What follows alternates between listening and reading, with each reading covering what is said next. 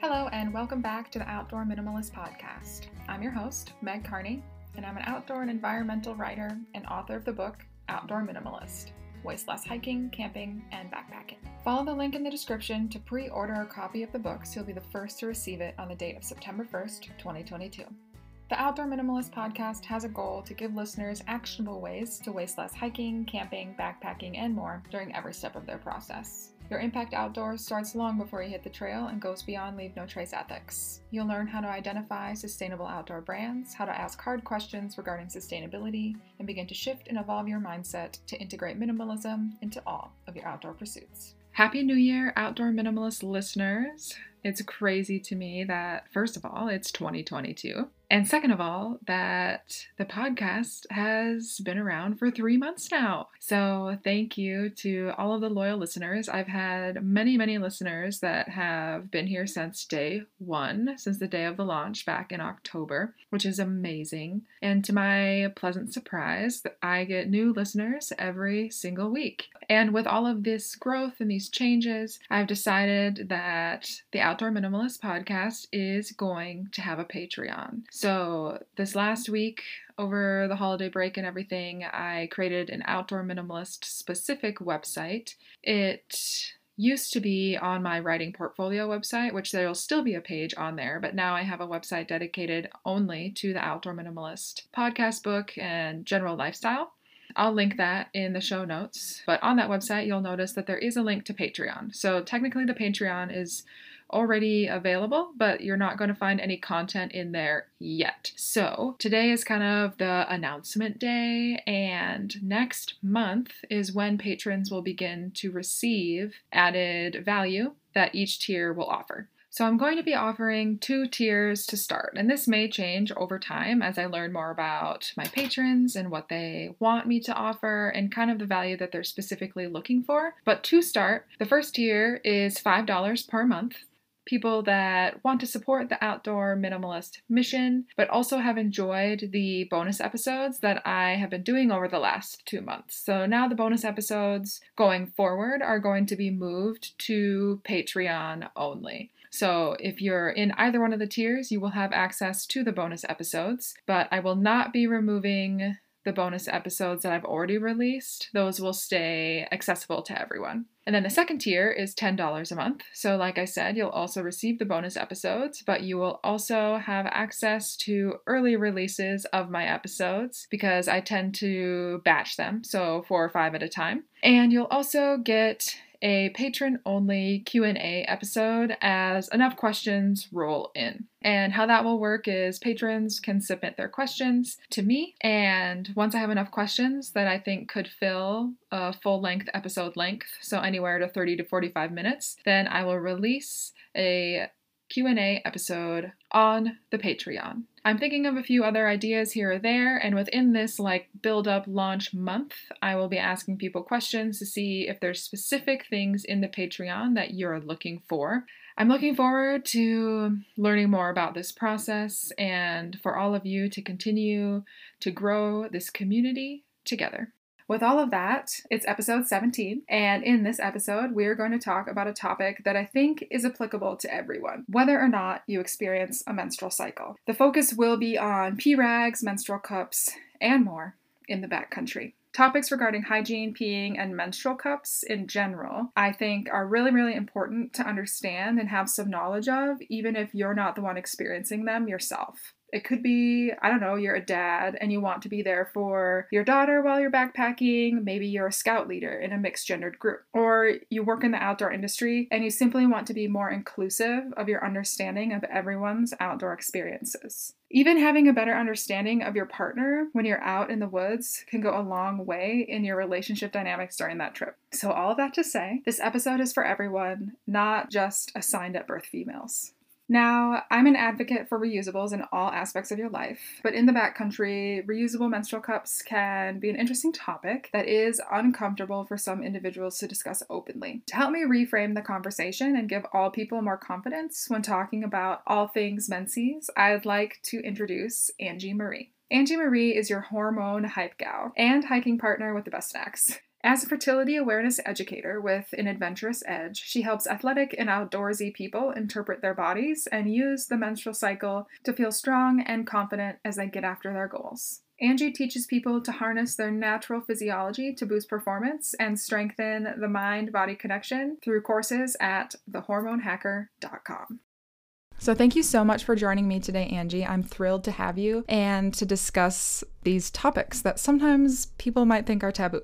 But I already know that I'm going to learn so much. But before we get right into things, can you just give us more about your background, your love for outdoor recreation, and a little bit about your work? Thank you, Meg. My name is Angie Marie, and I am a fertility awareness educator. My business is called The Hormone Hacker, but my true love is being outside. And so I have found a way to kind of mesh those passions of menstrual health and the outdoors. I actually started off my career in the outdoors as a river guide in Moab, Utah. And since then, I've dabbled in a handful of other outdoor recreation jobs, and I've done a lot of work with the Girl Scouts, getting youth outdoors and feeling confident and competent. So I have, you know, my little um, resume of outdoor certifications, but I just really wanted to find a way to weave in my passion for menstrual health as well. So that is why I am the one to talk about periods and peeing in the outdoors, and I could probably chat all day. So hopefully we can have a good conversation. I really like that you're kind of combining those two topics because in my experience outdoors and some girlfriends of mine have also kind of touched on this is depending on the group you're with especially if it's a mixed gendered group that type of knowledge isn't really mainstream. And when you bring it up there can be a lot of like stigma or even to the level of disgust about the conversation. So hearing you wanting to combine those things is really cool. And especially with a group like girl scouts and stuff like that do you do that work with them or how does that work? I haven't actually done any menstrual education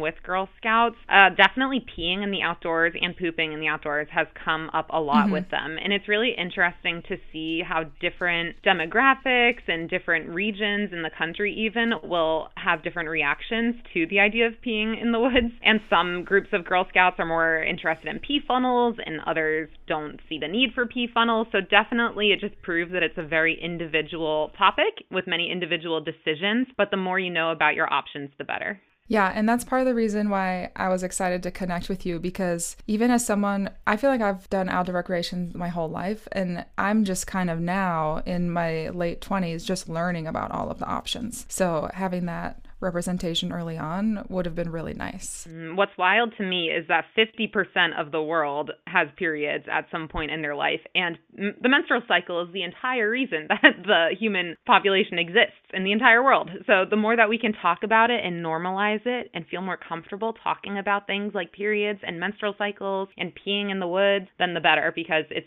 truly the reason why life is here and we should respect that. I would be interested to hear your perspective on how you frame those conversations surrounding even peeing outside and menstruating for people with vulvas because it's not always a comfortable conversation. Totally. And I think it definitely depends on the environment because based on where you are, then your method method of urinating is going to look different. And I've I've found in my work that the best thing you can do is be a good role model and to kind of explain the environmental implications of whatever the peeing method is. So when I was a river guide in that river section in the southwest of the US, it was about uh, the solution to pollution is dilution. So you would pee in the river. And when you tell people, like, hey, when we're on the raft today and you need to go to the bathroom, the river is your bathroom, a lot of people, you know, they'll double take and feel uncomfortable because you're asking me to pee outside in the open. And I noticed that, you know, that nobody would do it. And then I would have to pee. I would pee in the river. No big deal. Be a good role model about it. It's totally normal. You don't have to be like, hey, everybody, I'm peeing. They would see their guide doing it and suddenly feel more comfortable comfortable. So if if you as a leader, whether you're the actual leader of a group or you're just a more experienced person in your outdoors group, if you can just show people, hey, it's no big deal. I'm peeing, whether it's in the river or if you have to poop and dig a cat hole, if you just act nonchalantly about it, they'll feel more at home doing it as well. Yeah, I like that approach. It makes a lot of sense in that group setting to do that sort of thing but what about if you're like with if you're with a partner, could be a romantic partner or maybe it's just uh, like a friend and it's someone that wouldn't have to take their backpack off like if you're backpacking or something, they wouldn't have to stop and you don't really want to slow the group down. How would you approach that conversation? Yeah, I think it totally depends on your relationship. Something I do when I'm with like children is we come up with a code word for anytime you need a break. So whether you're too tired or you need to pee, whatever it is, they come up with a word. They'll say something like potato or penguin or whatever and stop. So, you know, depending on your relationship, maybe you have a code word with your hiking partner or your outdoors partner. And if you say that word, it means they can keep on hiking, wait for you in five minutes, and you'll catch up. For me, I've always kind of surrounded myself with people who don't really mind that. And I think most people would be surprised to find that most people don't mind the fact that you have to pee or poop in the woods or, or deal with a period situation. Most people who enjoy outdoor activities are used to being into nature in some in nature in some extent, and they will totally respect the fact that your body is a natural body that has to do natural things like the animals around you in the outdoors. So I think if you're squeamish about things or just feel uncomfortable, maybe you're with a new partner, I would just maybe use some softer language like, hey, I just need a few moments of privacy. Can you wait up for me a quarter mile ahead on the trail? Um, and eventually you'll find, or I have found at least, that every person who's experienced in the outdoors has some sort of mishap story about pee or poop or periods. And if you spend enough time outdoors, sooner or later, you are going to have one of those awkward stories about bodily functions in the outdoors. And that's just part of it. That is human life and that is nature. And uh, eventually, you might get to a point where you can share those stories around a campfire and everyone will laugh along with you. but in the meantime, think about a code word, think about ways to soften your language so that you can feel more comfortable speaking your needs when you have them pop up. I love that. Yeah, kind of opening the conversation and easing into it. And then you can kind of find out where each person is comfortable on that realm. But I definitely agree. I have so many stories about that, but that's a different time. that could be place. a whole podcast. yeah, it could. It really could. Since we are kind of talking mostly about urination right now, I do kind of want to touch on different options for people because I personally am comfortable squatting and I use a pee rag, or if I'm just on a day hike or something, I won't wipe at all. So, kind of talking about pros and cons to different types of methods. I don't really know how else to yeah. phrase that. So, methods. yeah. I mean, the end goal, if you're peeing in the backcountry, the end goal is to get dry and then keep on moving, keep on hiking, whatever you're doing. So, it's really individual. Some people don't need to wipe, they'll just shake some people don't like the potential of maybe getting a drop of urine on your clothing, so they'd rather wipe. And if you do decide to wipe, there's uh, there are different options depending on your comfort level. Some people are all about the bandana. You have a pee bandana that you keep tied to the outside of your backpack or some sort of piece of cloth, and that's totally fine. Nothing wrong with that. But there is a really cool product on the market that's low waste and and really comfortable and beautiful called the Kula cloth, if you've ever used that. And they're sort of a fun step up from just using like a pee bandana. So a Kula cloth is a square piece of fabric and it's specifically designed to give you like a really good pee wiping experience when you're outdoors. It's beautiful. There's like um it's designed by artists, different different designs on them. It snaps onto your backpack and can snap closed, so it's still easily accessible but keeping itself clean. There's the waterproof side to keep your hands clean, and it has the absorbent antimicrobial side for the wiping. And then there's even like a reflective thread in it, so you can find it at night when you flash your headlamp looking around your campsite for it. So it's just like a, a nice, basically wiping device that you can use all day if you're on a day trip. You can rinse it at night, hang it to dry overnight can leave it in the sun since UV rays from the sun actually do a really good job of sterilizing fabric like that. So if you are nervous about peeing in the backcountry and you want something that's comfortable and beautiful and won't just, you know, scream pee rag, then a Kula cloth is a really good company to look at. I'll put a link in the show notes so people can check them out, but they do have some really beautiful designs. So, yeah, it doesn't really look anything like a pee rag to me. It's yeah. just kind of like really pretty and it works really well. Yeah, and I love the fact that, you know, we're so used a lot of people who have to squat while peeing, they're so used to having to hide that and, you know, don't let anyone see me. But I kind of like the fact that we can reclaim our power as people who just have to pee and while we're doing what we love. I think it's great to have sort of like this is my beautiful item that I use to wipe myself and I don't have any shame around that. Yeah, that is a really cool perspective. I haven't thought of it in that way, but that's really true. I can think back to especially when I was younger going into the backcountry, I would have those thoughts of like, oh, I should try to hide this or be sneaky about it or something. But now, yeah, like reclaiming that is really powerful. Mm-hmm. Since we are talking about wiping and things like that, what about general hygiene on the trail? Because I know a lot of individuals sometimes struggle with UTIs or even some types of infections and stuff like that. Even on short trips, like I've heard of people getting UTIs, not just on through hikes. So, what are your general tips for hygiene on the trail, not just strictly for periods?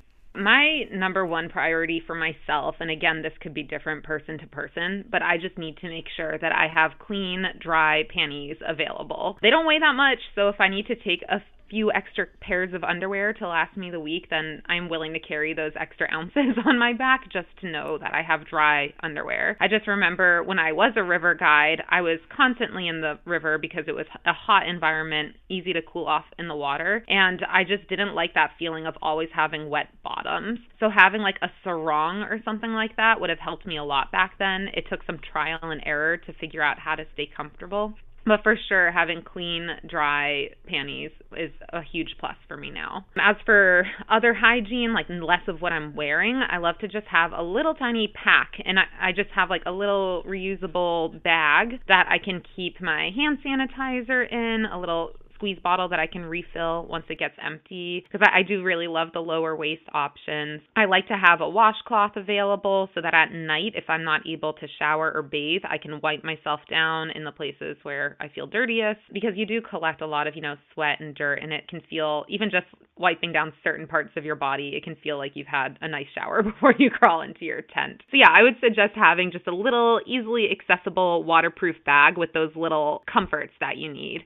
Yeah, I definitely agree. I bring a really similar thing. I call it my poop pouch because I bring it to dig cat holes and stuff too, but I put all that stuff kind of in there with my any hygiene products as well as like a rag like you're saying to wipe down and stuff because every day I would say I also change my underwear in the backcountry because it is really it is a game changer because mm-hmm. you're I'm honestly I usually don't change my outside clothes but changing your bottom underwears it is very refreshing and it also just makes you feel clean and like kind of like ready to go. So like when I'm getting ready in the mm-hmm. morning, I'll kind of just go through that little hygiene process or at night, kind of depending on the weather. Yeah, and it's great too because you can think about what keeps you most comfortable at home and there's usually some way that you can modify that for when you're out, you know, backpacking or camping or whatever. Like some people swear by bidets. I don't have a bidet myself, but I have tried them and I'm like, wow, someday dream home. But they actually you can get a little squeeze bottle that can be used as a backcountry bidet. They're small and lightweight and then you don't need you won't necessarily need a pee rag or a Kula cloth. You might just be team bidet and use that high pressure squeeze bottle for that. You know, and then other people like the pee funnels. Those I would definitely recommend trying out in your shower first. Practice them until you can make sure that you have a seal that won't leak. They even have pants now that are designed for people with vulvas that like the fly opens all the way around so that you can just squat and pee without taking off your pants if you can think about something that would make you more comfortable, check to see if it exists. It very well might exist. And if it doesn't exist yet, you might have a really great business idea that half the population would be interested in. Yeah, my mind is blown. I hadn't heard about those pants or that little travel bidet, so I'm gonna have to check that stuff out. Since we're kind of talking about products in general, um, this would be a good time to kind of like switch into the menstrual space. So, talking about different types of period products that might be available and maybe some pros and cons, and how people, since it is such an individual choice, how people can really find the one that works best for them. Awesome. I have many thoughts about this, so just try and interrupt me at any point if I'm going too fast.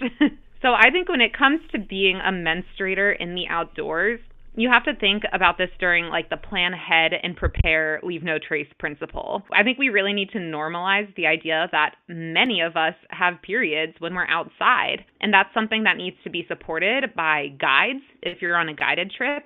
They should plan for and accommodate the potential that people might be on their periods. It should be in packing lists orientation materials. If companies, guiding companies, could just add a section about what happens if I get my period while on this trip, it would ease a lot of anxiety for people for whom that's a possibility. So, the way that I see outdoor periods being minimalist is to find a system that works for you and sticking to that and just finessing it over time. So, your system with having your period in the outdoors might be different than others, but it's a system you've dialed down and you've practiced so that you're not wasting whatever supplies you've decided on. So, I would basically recommend four different steps to creating your backcountry period setup. And the first is to learn your options. Like you said, there are pros and cons to all your period management options in the outdoors, and I can talk about those. And then I can talk about organizing your kit so that you're taking your supplies with you in a convenient and comfortable way. We can talk about practicing your method and then being a steward in the environment, no matter which method you choose. So, the first step when it comes to being uh, an outdoor menstruator is to learn your options. There are plenty of options for collecting period blood and disposing your menstrual fluid. And depending on your personal preference, it might look different. I am personally Team Menstrual Cup. I have been Team Menstrual Cup now for uh, probably seven plus years. And I actually discovered it when I was a river guide. And I was looking for an easier, lower waste option to have my period in the backcountry. The Menstrual Cup definitely takes a little bit of practice. Uh, you might, again, practice inserting it and taking it out in the shower before you take it out on a backpacking trip, just so that you can make sure you're comfortable. A cup I like better than tampons because they're more affordable over time. They're more comfortable. I don't chafe with a period cup. And they're easier to clean once you practice because you don't have to dispose of them in the way that you dispose of tampons. They also take up less space, less weight. So if you ha- if you're a little bit resistant to trying a cup, maybe just give it a shot. You can find maybe a cheap option to start with. I know some people are brand loyal. I have personally found that I can get away with a cheaper silicone cup. I don't need the most expensive brand name on the market. If you're stuck on where to start with a cup, I would recommend the web the website putacupinit.com and it can help walk you through the um, purchasing options so that you can find one that works for you and your cervix and vagina. I had one question about the the menstrual cups in choosing the right one. Mm-hmm. Like that's a really good resource that you shared, but is it really kind of up to the person trial and error wise like finding the right one that won't leak, that fits comfortably? Or are there other places people can go to to kind of get recommendations for their shape and flow? So if you have an OBGYN or you go to a naturopath, some healthcare provider who is qualified and say giving you a pap smear or just looking at your cervix, they're a great resource to ask because they can see whether your uterus is tilted. They can see, you know, whether you've given they know whether or not you've given birth before, which might change what type of cup is good for you. So definitely talking to your healthcare provider and saying, "Hey, I'm interested in trying a menstrual cup do you have a recommendation based on my body? They would be an excellent first step. Something that I learned years into using a cup is that 25% of the of people with uteruses actually have a tilted uterus or a retroflexed or retroverted uterus, and they might find just based on the way that the cup lies against a tilted uterus, it might leak more. And a hack for that is to actually turn your menstrual cup inside out, and that will change the suction around your cervix and prevent leaks that way way. And that actually works for me. That was a game changer. So if you're like me and one of the 25% of people with tilted uteruses, try turning your cup inside out, and that might be the only change you need. You might not even need a new cup. There are different materials of cups. You have rubber cups, you have silicone cups. So really, it does take a little bit of trial and error, but I think you can cut down on the trial and error by talking with your healthcare provider first and going to that website, putacupinit.com. Yeah, I know. That's really all great information. And I didn't know that about flipping it inside out because I also have a tilted uterus. So it's, I've always struggled finding the right menstrual cup. So I'm interested to try that. Oh, please let me know if it works for you. I swear, I was like, how come I never leak ever anymore? I wish I had known this. that kind of ties into the hygiene a lot. So, if you want to explain how to hygienically empty your cup and keeping it clean in the backcountry, that would be awesome. So, if you use a menstrual cup, it can often be left alone and do its job for up to 12 hours, um, which is great. But when it is time to empty your cup and you're in the backcountry, First of all, if you're in an area with some sort of toilet or trash receptacle, then dumping the menstrual fluid in there is the way to go. But if you're away from facilities like you often are in the outdoors, and the area that you're that you're in allows cat holes like you would poop in, then menstrual fluid can go into the cat hole. So if you don't know how to dig a cat hole, look up some YouTube videos, but you're essentially digging at least six inches into the ground, ensuring that you're at least 200 feet away from any sources of water, any trails or campsites, and then you can dump your menstrual fluid into that cat hole before burying it back with the dirt. I know cleaning your cup while in the backcountry can sound intimidating, but it's really not as bad as it sounds. And if you are uncomfortable with that idea, they actually make small portable cleaners, like little containers that you can soak the cup in and shake it around to clean it. So, you know, you can do a Google search for a silicone menstrual cup sterilizer or like camping cup cleaner. They'll pop up, do some investigating online. But these little containers are collapsible and lightweight, and they make it really easy to rinse your cup for minimal weight and minimal water usage. If you don't have a special little cleaning container like that, you can rinse your cup between insertions with a little little bit of biodegradable soap and water. If you have a silicone cup, boiling water your first is ideal, but some rubber cups should use just hot water instead of boiling. So know what type of cup you have and look at the instructions it comes with.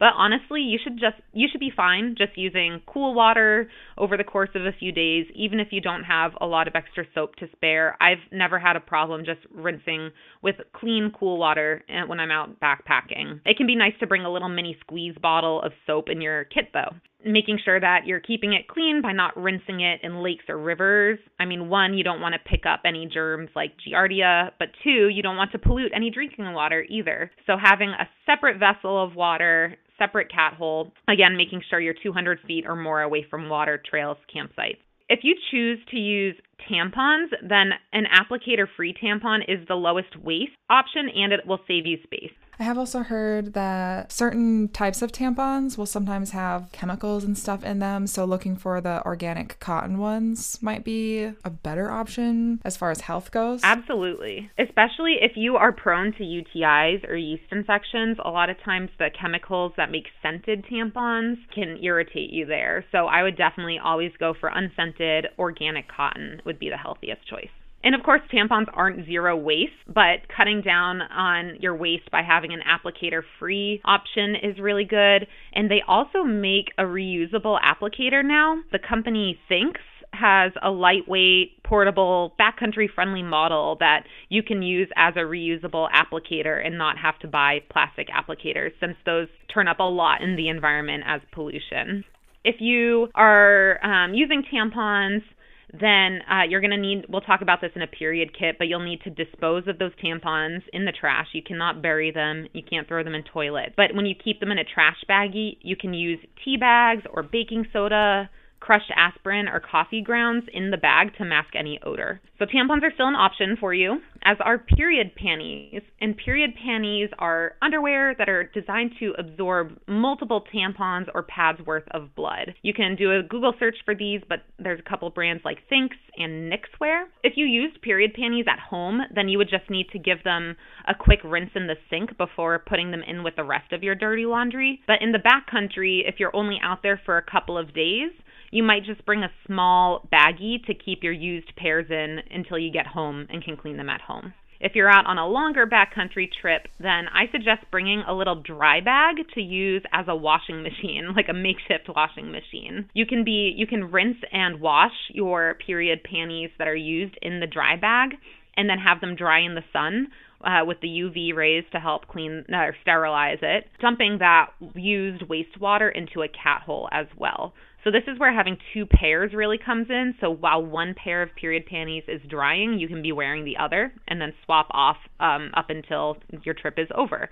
There are tons of different styles of period panties these days. So whether you like um, more boy short style or more bikini style, you can likely find a pair that's comfortable to you. Yeah, and I think sometimes this is what I've heard people do. I haven't done this personally. Is having the pair of period panties is good, especially if you're new to menstrual cups in case it does leak or something like that, and you're in the backcountry. Then it's not leaking through your underwear and your pants when you only have one pair of pants. And so I like it as a backup kind of as well. Yes, it's so good. Especially I prefer to use kind of like a backup option at night just in case, you know, I sleep long or you know, I like to go to bed at 8. when I'm in the backcountry. Yeah. So if you're, too, you know, if you're going to be in your tent for a while and you're afraid of leakage, for sure having period panties and a cup and a tampon or a tampon is great.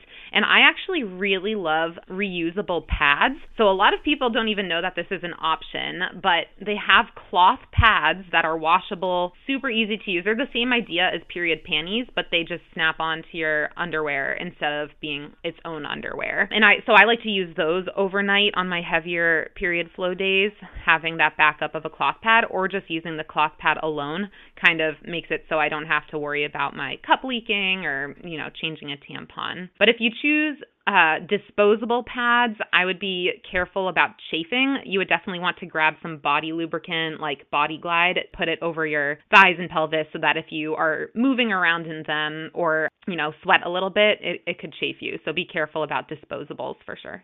Oh, yeah, that is a, a great thought. I didn't even think about that possibility. Since we kind of talked a little bit about the disposal of the menstrual fluid, um, one question that I had from a listener before we started the conversation was if you can empty the menstrual cups in a composting toilet. So I think this question came up because they were living in like a van or an RV or something and they have a composting toilet, but they couldn't really find a lot of answers about if it's okay in that situation. That is a great question. And it is something that I haven't found an actual, like, this is the answer, this is the way for, because there's no, you know, there's no period law out there, and different companies will say different things. So if you are talking about, like, um, one of those big trailhead composting toilets, then you should be fine. From what I've found, there's nothing against dumping your period blood into a giant composting toilet. If, though, you have, if you're like hashtag van life and you have your own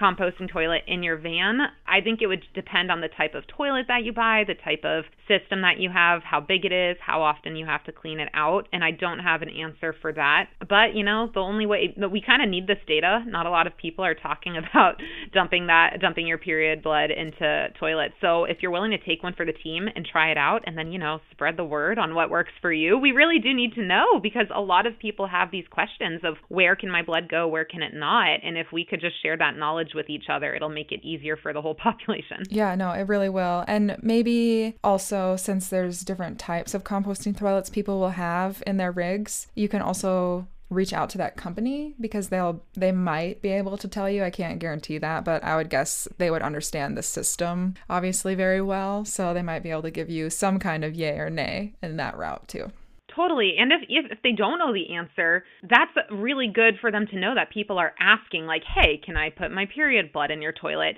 The more people that ask them, the more they're going to first of all know that it's a normal thing to consider, and two, they'll consider that in their future like marketing and um, like user manuals so that people actually can find the answer with their product instead of, you know, going down the Google rabbit hole. because sometimes the things you find on the internet you're like is that real totally.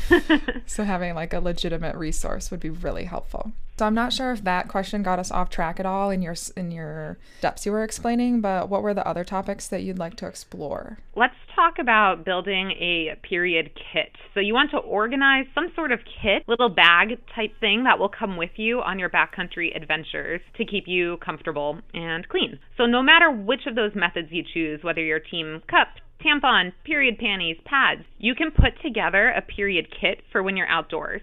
And again, to keep it lower waste, I would recommend something like a stasher bag or a mini Tupperware or some other reusable container so that you don't have to use 100 disposable baggies every time you go outside. If you opt for disposable items like tampons, then you're going to want two baggies of whatever sort to divide your used and your unused supplies. One of these bags will be used as a trash bag for your used tampons or pads. And you might choose an opaque bag or you might cover it with duct tape so that you don't see the contents. That's personal preference. You might also choose to, again, add some sort of odor absorbing material like baking soda, coffee grounds, crushed aspirin tea bags. And then when you get back from your trip, you will just dump this entire trash bag into the trash. Your second bag is going to be for supplies like fresh toilet paper, fresh pads or tampons, and maybe some hand sanitizer. If you choose to use a cup in the backcountry, then your period kit, might consist of that supply baggie of toilet paper, hand sanitizer, um, maybe a little squeeze bottle of biodegradable soap.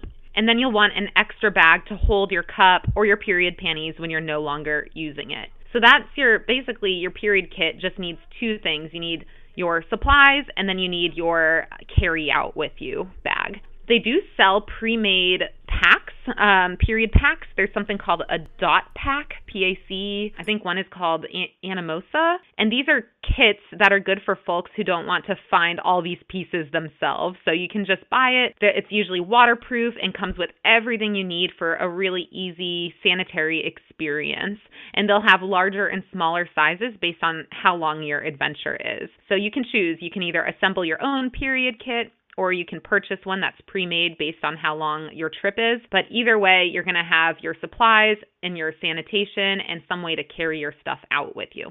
Yeah, I'll put a couple of links in the show notes. So if you are wanting to look at any of those products mentioned, then you can kind of check those out. And one thing that I found that works relatively well, which I also mentioned actually in the dog episode because it's useful for dog poop carrying too, they're called wet bags for diapers. And they make them in a bunch of different sizes. So you can get like little ones that would just be for one diaper. But I found that those work well because they can hold wet contents and they seal the smell when it's closed. And then you can wash them when you're done. So I like to use those for any type of like menstrual product that I'm carrying out because it also, if you're worried about people seeing what's inside, they have fun designs and stuff too. So it just looks like a little, almost like a makeup bag kind of thing. So that's a fun. Yeah, great tip. I love it. You've already provided a lot of different resources for folks on this topic, but as we kind of like wrap things up, are there other resources that you would direct people towards, or especially I would say resources for people that maybe work in a group setting that they don't experience a menstrual cycle themselves, but maybe want more knowledge on talking about these things or having the products available if they're guiding a trip or something like that? Yeah, so I would say you need to get comfortable with the fact that half of us are going to have periods in the outdoors if we are outdoors people. And like I said earlier, every single outdoors person has had some experience with pee, poop, or periods, and there's no shame in some sort of accidental mishap. That said, practicing using your kit and your supplies at home can relieve a lot of stress when you're out in the back country. And just knowing, like, you know, if there's a group packing list and there are people who don't get periods as a part of your outdoors group, having your having like you know period kit on the packing list is enough to maybe plant the seed in their mind like oh yeah that's the thing I don't have to think about it because I don't get periods, but some of the people I'll be traveling with do. So I think a lot of what you can do to kind of make people without periods think more about the our needs and um and our comfort is to just you know treat don't hide it don't neglect it don't suppress it just accept it as a part of the plan ahead and prepare process having that list of supplies that you uh, need to keep in your period kit can be a part of your you know trip planning documents when you're out shopping with other people for supplies, not trying to not have any shame or embarrassment around getting those supplies is good. They'll probably put together what it's for. going through when you're going through your gear check with your team, having like that mental and visual check of everything you need to stay comfortable and clean can really put in their head that oh yeah, this is a normal experience. This is something that we should think about. I really do think that guides and outfitters need to be putting these in putting tips about managing periods in whatever environment they're serving in. They need to put those in like their accessible documents and you know trip trip planning documents and orientation safety talks the more that we can talk about it in a group setting the more that people are going to feel welcome and not singled out. If you're a guide you'd never want to announce to a group hey this person's on their period so they're going to go over there to take care of whatever needs to be done. Or hey this person needs the the menstrual supplies so if you need them go find them from them. Like don't single out somebody. That just is ostracizing and can make people feel more shame around something that they don't need to feel shame for. So, if you are a group leader, a group guide, even if you don't experience periods yourself, try and normalize the conversation, include it in your safety talks and your trip orientation so that people can realize this is a thing and there's no no need to keep it secret. As for extra resources and being comfortable in your environment, I would familiarize yourself with the leave no trace principles. I believe they do have a good amount of information about having periods in the outdoors on the Leave No Trace website, keeping in mind what environment you are in. So, doing some research before whether you're on national forest land or national park land or certain areas are going to have certain guidelines especially when it comes to things like waste and cat holes and even bears. There's zero evidence showing that bears are attracted to menstrual fluid. Like that that is not a proven thing at all. But to practice responsible backcountry skills, you can treat your used menstrual products as smellable items. And when you're in bear country, you're going to store any of your smellable items in a bear proof container or a bear hang. So your toothpaste, your lip balm, your food, and your trash baggie of tampons that again you can make opaque so that nobody has to look at them. That can all go in your bear storage if you're in bear country. So please familiarize yourself with where you're going, familiarize yourself with leave no trace, and if you follow those guidelines then you are well on your way to being a steward of your environment while having your period.